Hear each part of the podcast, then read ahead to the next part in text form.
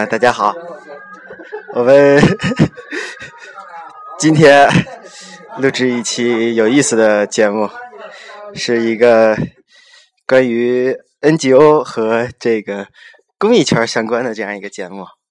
嗯，然后我们今天也请来一个我们的朋友，一会儿让他先自我介绍一下。来，那你先介绍介绍自己，介绍哪一些呢？就先说说你，随便随便。啊，我叫孙佳杰，八三年生，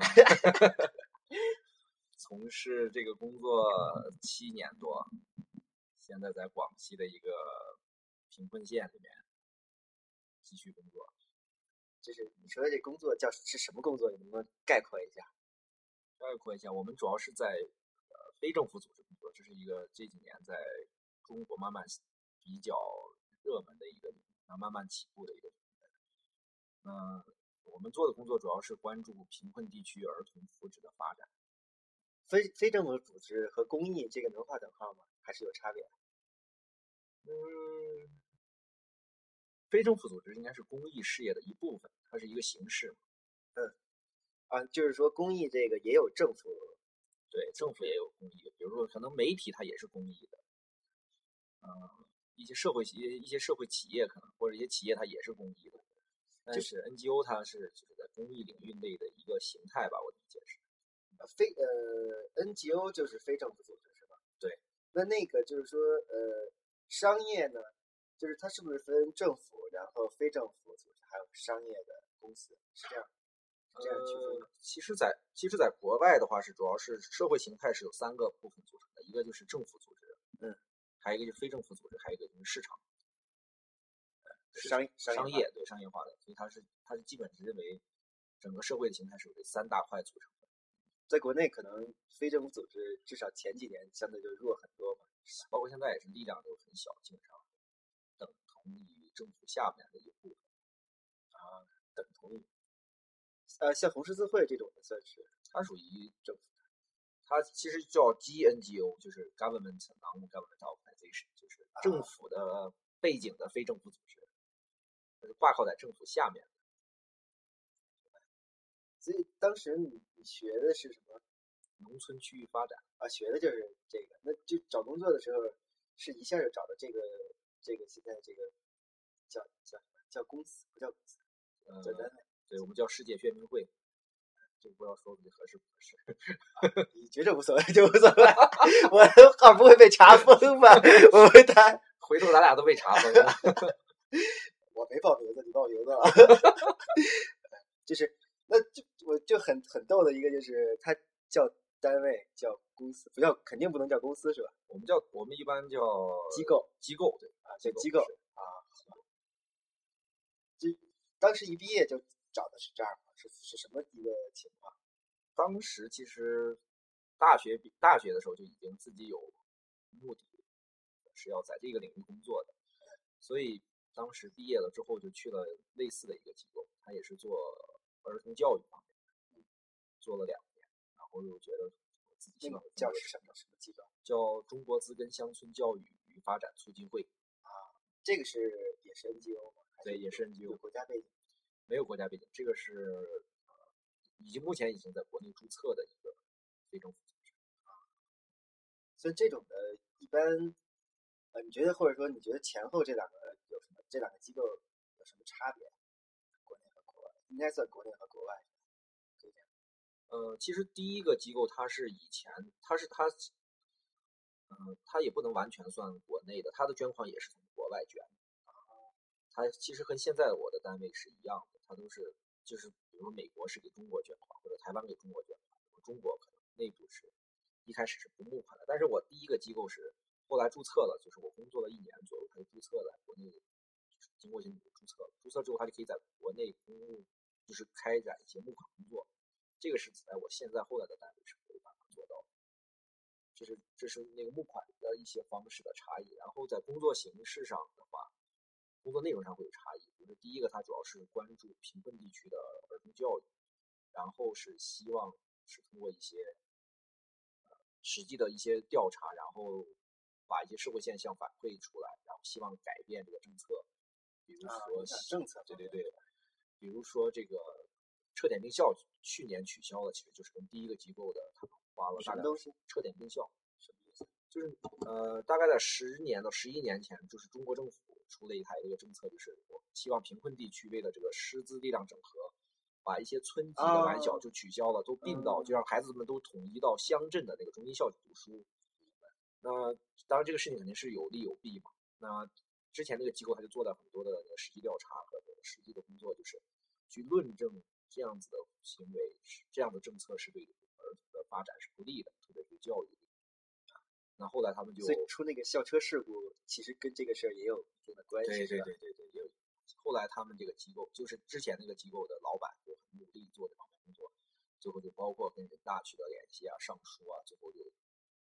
通过大量的实证证明了这个政策的弊端。然后在去年的时候，国家就一刀切又取消了这个城市政策，现在希望所有的村级办小学全部回到本地就读，就是这样的。所以他的他在这个政策的倡导性上强一些。他的策略是影响这个政策层面。对对对。现在这个就更是做更具体的做到那个地区的事儿。对我们现在现在的单位主要是三个领域，第一个是救灾，第二个是公共教育，第三个是儿童的福祉的改善，这三大领域。那么三大领域相对来说，救灾因为是这个是随机性比较大的，那可能会有一些是呃一些特殊情况的发生，我们才能会开展工作。那公共教育其实就是我们说的倡导，也是那个政策影响，所以这个本身倡导是 NGO 这个领域来一直比较提倡去开展比较容易开展的，其实在国内是不太容易，在国内反而不太还是不太不太容易。但是其实这个是一个 NGO 领域的一个一个算是一个使命，就是需要去达成的一个一个目标。那但是因为现在国内的情况呢，就这个方面做的相对就少一点，或者是说只是单一的集中在某几个小的方面，比如说那个反拐反拐卖儿童啊，就是这些的跟政府跟政治完全没有关系的。对对对对对对对对。那相反就是，然后第三个点就是呃儿童福祉的改善，这个是我们目前为止花了最大的儿童什么的改善？福祉的改善。什么叫福祉啊？福祉其实是来源于西方的一个词，就是 well-being，它的英文是。啊，那么，嗯幸福感。对对对，说的对，幸福感是就幸福感。因为这几个这个词也是这几年才在中国才出现的，因为以前呢我们都讲叫福利嘛，以前中国人不讲什么幸福感，不讲福利嘛。那福利更多是局局局限在物质层面的、金钱方面的。然后后来这几年，随着这个西方社会慢慢的一些西方文化的进来，就开始更重于一种精神文化的东西啊，这个幸福感的东西，然后就引入了这个词。但是这个词的翻译上肯定是会有一些，让对让一些陌生人会有一些感觉好像是陌生的。那我们这也没有也很难找到一个更合适的词来翻译，就用福祉这个词了。那我们就主要是改善儿童福祉。那么改善儿童福祉方面，我们目前做的主要是四个大的领域，就是健啊、卫生的、教育的、啊、儿童的关爱的和那个被照顾的四个方面。所以其实是就是一定要强调，就是实际的物质和他心理上等等的要配合到一起，是吧？对，因为其实这些东西是掺，就是掺合在一起的。如果是单单的服务一个方面，可能对它的改变其实是相对有限的。就之前也听过很多的那个一些例子嘛，就是说纯的这种物质啊，或者说这种支持，其实对当地的那些改变是很小的。是，而且就是像我去广州的时候，也也有他经历他们一些很具体的做一些工作，就是他们那个项目叫那个叫叫石房子，是改造改造这个贫困的一个小孩的一个房子，让他有更好的读书和生存的空间。然后发现最大的障碍还不是说改造房子本身，而而是那个呃，包括家长啊等等之类，对对对帮助他的这些人的这样一种这样一种这样一种抵抗，因为他可能会觉着，包括周围的邻居在看他的时候都会用异样的眼光啊，或者等等，就是包括他家里的很多东西，他都不想扔掉啊，其实是那个生活方式或者说这种一些思维方式上的这种，可能他 那些旧的东西他不愿意丢掉，就导致他新的东西不光是思想上新的东西，还是说他真正的生活不太去不太容易去改变。是。哎，你再仔细介绍介绍你那个这个机构的到底是怎么样一个机构？比如说有多少年的历史，是一个比较有历史的吗？是我们成立于一九五一年，嗯、当时是一个这个美国的一个、呃记者也好，或者传教士也好，他来到中国厦门，然后就当时也是因为战后嘛，所以条家庭条件比较差，他到一个孤儿院里看到一个女孩子叫白玉，那白玉的生活条件就比较差，然后他就当时就承诺说，我以当我离离开了厦门之后，我回到美国，我给那个孩子每个月寄五美金，这个五美金就是让这个孩子用于他日常的生活呀各个方面满足他的成长需要。那这个后来这个人回到了美国之后，他就发动了他的身边的朋友啊，很多的这个旁边的力量，就成立了这个机构，希望是通过这个每一个人，我们普通民众对于这种底层人民的一些捐助，然后帮助孩子去生命得到改变。那之后呢，就在主要是在一些韩国的一些孤儿方面做了很多的工作。那么后来，当然这个组织后来慢慢扩大，呃，就开始在全世界就到现在为止，一百多个国家都有我们的办公室和这个一些项目。嗯，在中国的话是到一九八二年的时候，当时青海发生水灾，那是当时我们单位叫世界宣明会嘛，宣明会在香港的办事处就跟中国政府合作，参与了青海水灾的救灾工作，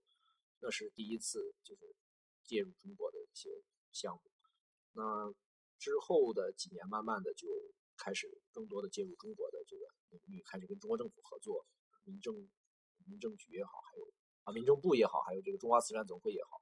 就是跟他们合作开展一些儿童为本的社呃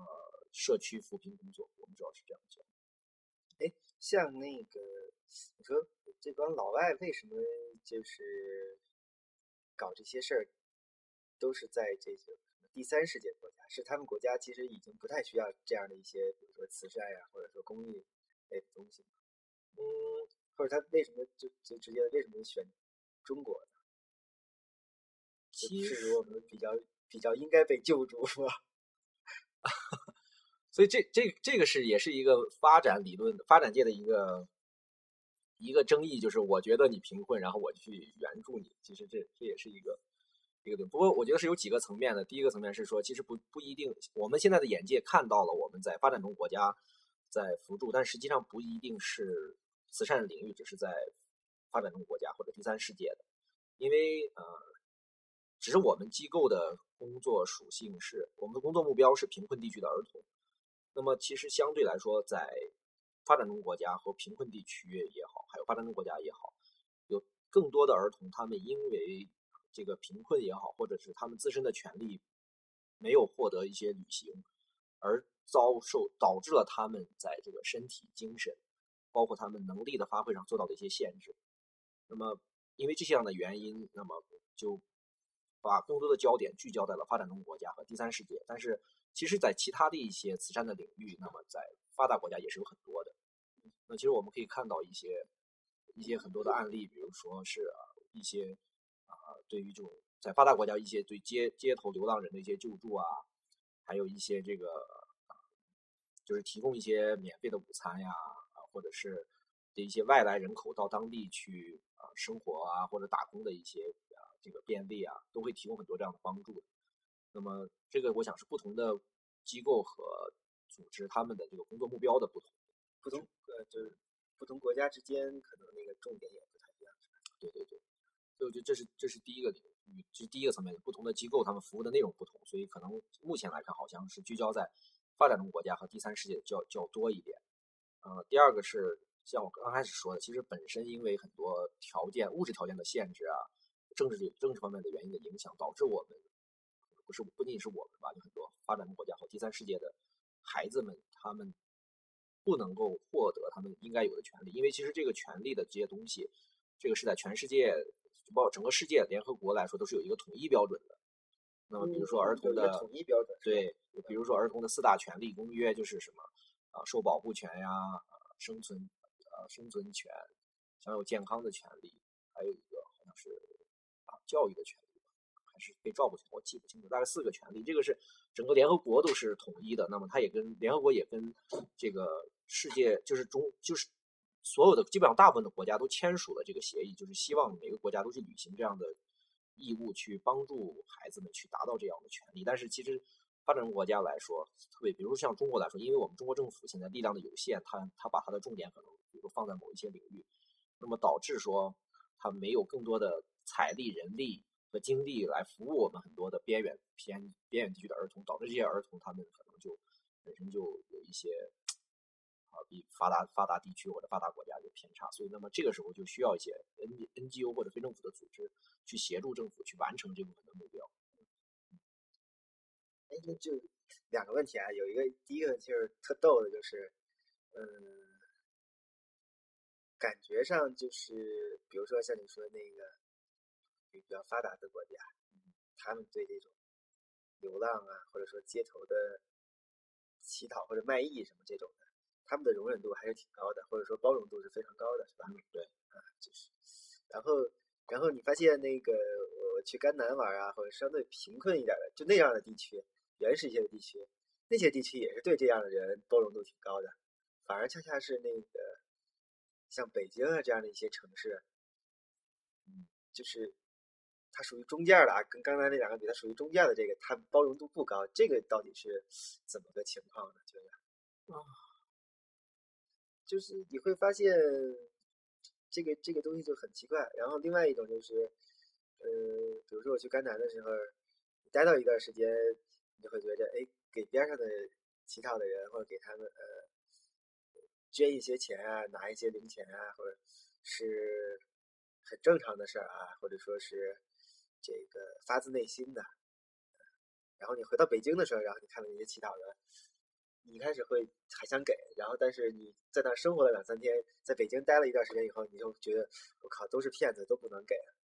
就是有这样很大的一个落差。嗯，这个呃，我我只是我我我只是能。聊聊自己的，但是我其实本身对对这个东西不太了解，所以我也不敢多说什么。所以你会，你比如说北京就那些他们乞讨的，你会给他钱吗？或者说地铁上弹吉他唱歌的会给他们钱吗？嗯，我我自己的方式是，如果他比较能感动我，我就给他钱。但是相往往这个时候一些乞讨卖艺的我都不太啊，乞讨的我一般都是不给钱，因为我个人行为我，不太给钱。卖艺的话，偶尔会给，比如弹吉他，对对，弹吉他唱的挺好的，对对对对对。我我自己觉得这个可能是跟这个民族有关系吧，我不懂，我只是猜。我觉得是不是汉，因为这是汉族文化的关系，好像似乎其他一些民族这种互助性方面都都体现的更高一点。汉族的互助的互助的精神好像都并不是显得很很强。另外，我觉得这个。主流媒体也是一个，也是有一些影响的。就是主流媒体现在在宣传的东西都是，因为我比如说我们看看到这个受益街头的卖艺街道，我们基本上接到的消息信息都是负面的消息，就是骗子呀，对对对，组织性的什么，对对对，就是我想这也跟主流媒体有关系吧。所以，像就是一个社会里头，其实是应该接受这些人存在，是吧？是这样。我理解是这样，因为本身社会是多样性的嘛，应该是有各样的人性、人人的形态性出现。嗯，也可能就是感受到，可能可能真的是在某些那个环境下，呃，像一些艺术家呀，或者说这样的一些人，他其实跟所谓流浪的人，他那个界限其实是很很小的。是，嗯，就是可能应该是那种的，就是如果你最基本的那个。最基本的那个生存能够保证的话，有很多人他可以生存在就是比较就是生活比较简单的这样一个简朴的这样一个情况下，他可以去追求更多的，比如说像艺术啊，或者说其他方面的一些事情。从我从我感受到的，可能在欧洲或者应该可能尤其在欧洲吧，一些地方一些艺术家就是这样的一些生活方式，但是可能可能他们国家。对一些最基础的一种生存保障会更好一些，福利会更好一些。嗯，可能是这样。有一个那个叫马斯洛的那个，呃，对吧？最基本的是生存嘛，有了生存才有其他的构架。我我可我猜可能是这样吧。不过那个我前一段时间看一个很有趣的，在微信上看了一个分享，就是好像是英国还是哪个国家一个很有名的一个小提琴的演奏。演奏师就是他的那个出场费已经非常高的，然后就特意安排了他在那个地铁旁边一个演出，但是因为很多人都不认识他，就然后就就专门有人在旁边躲在很远能统计说有多少人驻足听多长时间，然后给多少钱，然后就发现那个呃基本上是就跟他一个很伟大的一个艺术家，他跟那个普通的那个街头卖的是差不多的，就是。好像只有一个还是两个是驻足听完了整首歌的，就剩下的人都是草草的扔个钱就走了，或者是就是没有没有太在意，但是实际上就当天晚上了，就是他其实就换到另外一个场地，在音乐厅里面，就是完全不一样。对对对，完啊，全这还挺逗的，这还挺逗的。啊，对你说到这个，我之前忘了在哪儿看的，也是一个，就是咱们回到那个，回到那个真正的那个，就说叫，呃，一方面叫物质，一方面你们那词叫什么？福祉，福祉，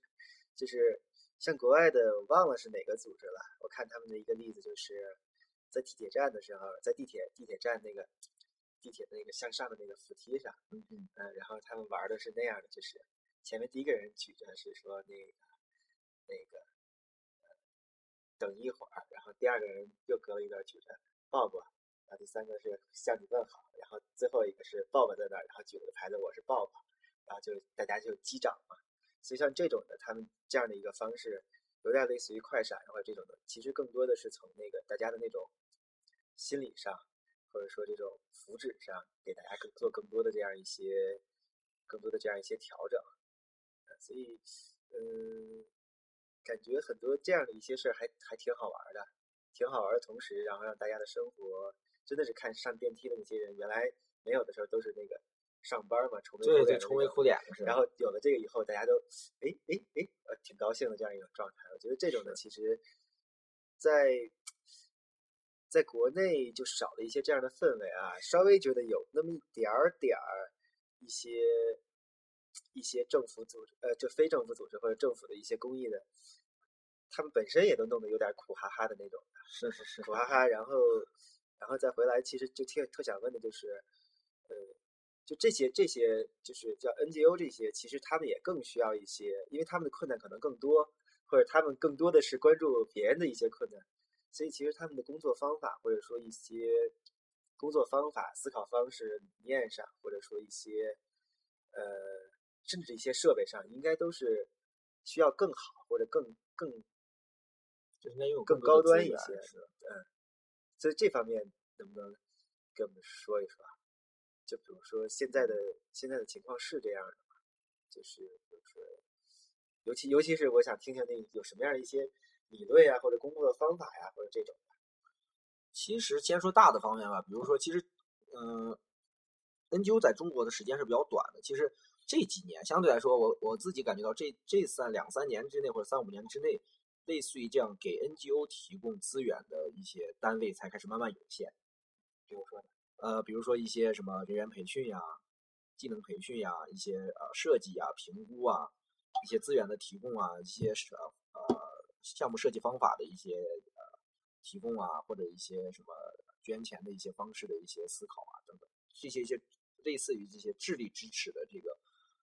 组织就越来越多了。那么他们可能是也也许也有一有一部分是 N 还是 NGO 组织，就是 NGO 服务 NGO。那么有一部分可能就是社会企业或者是其他形式的来支持他们，或者一些大学的机构也在支持这个 NGO 在做。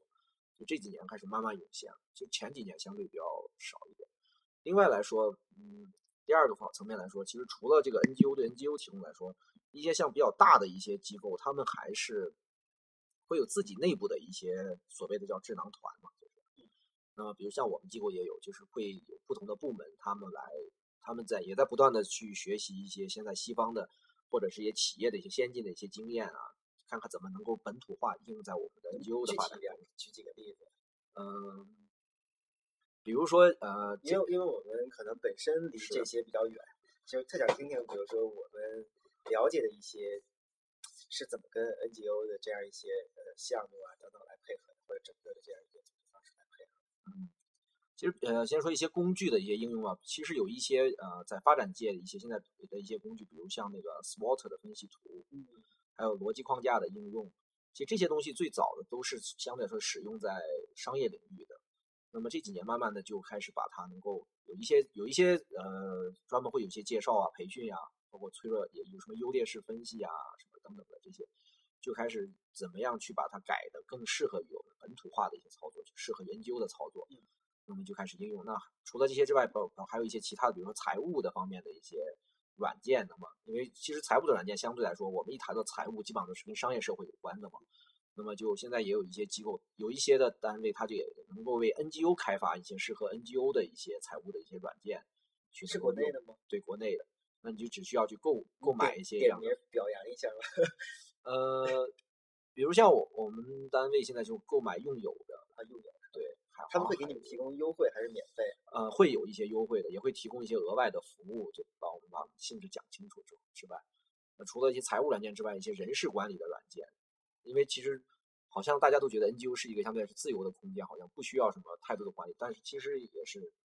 这个管理是很重要的嘛，所以我们也。越松散越需要管理。对对对，所以我们其实也花了很多的精力啊、资金去买、购买一些这个企业的，包括是可能类似于像五百强在用的一些呃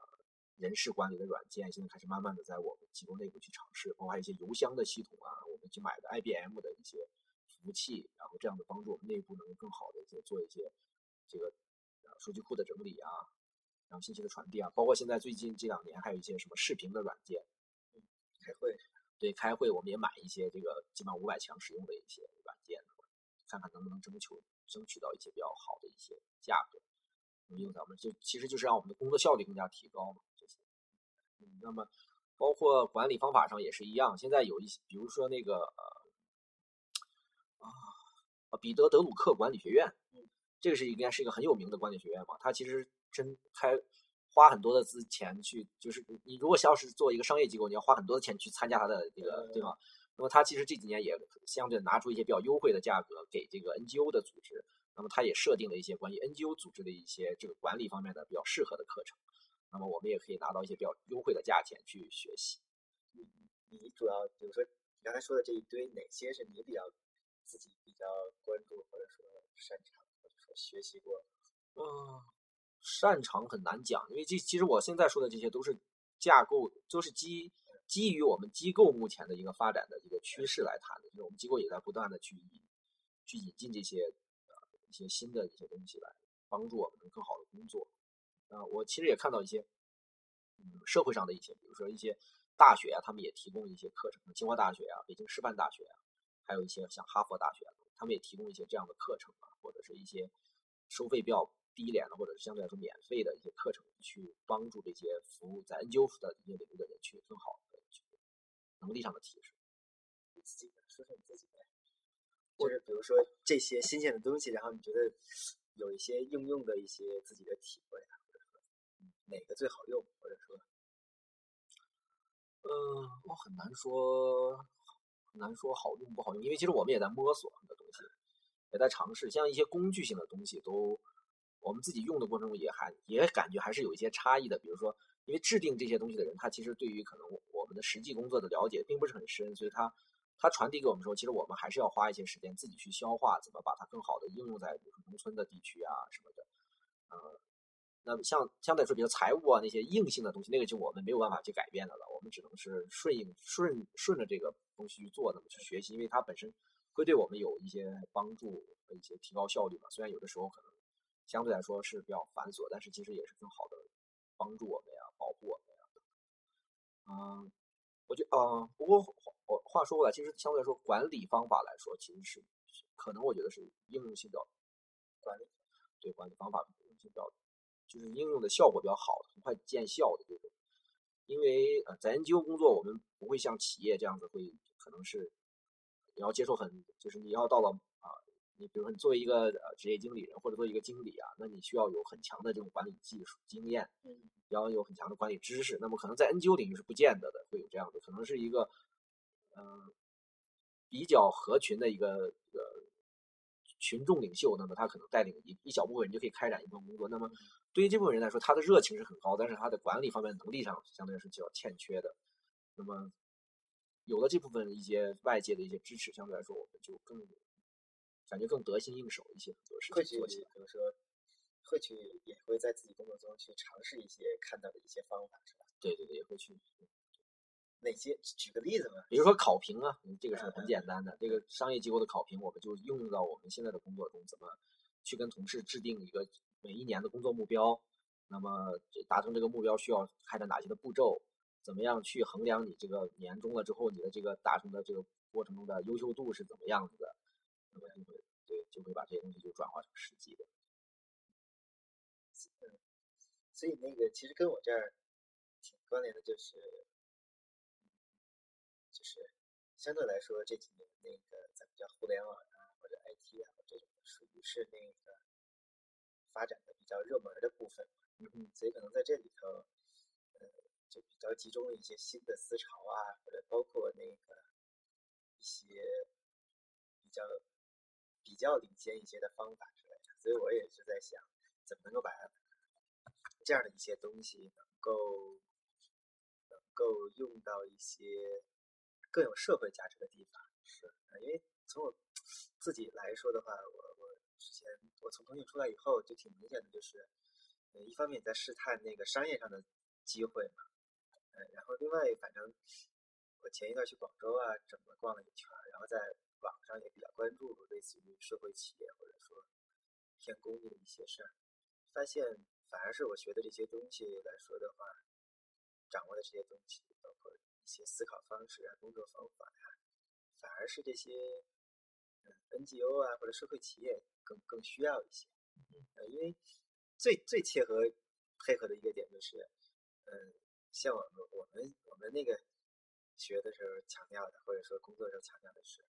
以那个最最终端的这个用户作为中心嘛，嗯，无论是思考方式上，还是说真正的工作的那个状态上，然后发现和商业比起和商业化的一些比起来。反而是 NGO，他们也是更关注到那个最终端的用户或者最终端的这种这种普通民众的，所以这是最最契合的。有的时候跟商业的那些去谈的话，反而会有那个中间的一些商业商业性的东西会干扰，对，或者说那个搬回他们的思路会很难。嗯，反而是跟 NGO 的同学们去聊的时候，大家特能够匹配上，而且现在也是。特别特别，呃，觉得有意思的一个点就是，尤其是在广州啊，嗯，上海啊这样的一些叫比较开放或者说交流比较多的这样一些地区，他们反而在在，哎，我说的是 NGO 或者公益组织的，他们在推的叫设计思维，啊，就就我一想，我靠，这个事儿其实是我们刚学设计或者工作的时候一直在说的，只是说说半天感觉没人搭理啊。然后现在没想到从公益组织 NGO 这个方面，他们在更多的提这些，这也是有点是让觉得那个挺有意思的，然后或者说挺想把自己的这样一些能力知识往这个方面去去用的。然后跟你说的就是一样的，就是其实是我这儿掌握的是一些方法呀，或者说工作方式，所以可能。跟这些组织的需求、机构的需求还挺匹配的，也也可能我在想，今年有可能多做一些工作，像你说的，他们支持的是财务软件什么之类的，我这儿可能跟大家先通过这个，通过我这样的一个技能，先跟大家能够融合到一起，而且，嗯，其实很多思路就是，其实互联网的说现在老提什么互联网思维什么之类的，很多思路其实，呃。它不光是商业化的，其实其实更多的社会性，就是它很强调社会性和去中心化，嗯，所以就是挺跟这些是融合在一起的。它更多的都也都是来自于西方民主啊什么这样的一些这样一些更高层面的一些东西延伸下来的。只是用到互联网行业里头，它真的是实践性也很强。对，不光是一些理论性的，可能比如说像你说的那个。所以说德鲁克是吧？嗯嗯，那些培训啊，可能接触到的还都是理论性的。然后像我们这边可能真的是会很直接的有很多年经验的应用，它的一些方法确实是说在商业领域都得到了一些验证。然后这时候再拿到这种嗯 NGO 里头，可能带的那种实战性也更棒一些。所以我反正在琢磨这样的怎么样的一个配合。对，然后因为之前那个。之前是也是做的项目，是跟大学校园有关嘛，然后也有很比较好的那个大学里的渠道，所以今年我这边可能更多的是把一些创意思维啊，然后什么右脑的思考方式这样的一些，能够在大学校园里做一些普及吧，做一些偏教育性这样的工作，然后再看看这样的一些思考方式能不能在一些那个一些团、一些机构啊、一些 NGO 机构组织的里头，帮他们能够出出主意。因为我这儿也会可能想的是能够传一些。传一些脑子比较灵活，然后比较能够出主意、有点子的、有 idea 的这样一些人，通过这样的方式，给他们也找到一些向外的输出的这种这种出口吧。比如说一些大公司还在一些大公司里头，呃，设计师啊或者什么的，他们其实也在现在的工作岗位也没有完全释放自己的能量，对，嗯，但是他们身边本身的那些公益组织或者说。公司里也有一些公益部门啊，或者那那些是纯献爱心的，纯完全是献爱心啊，或者这种的。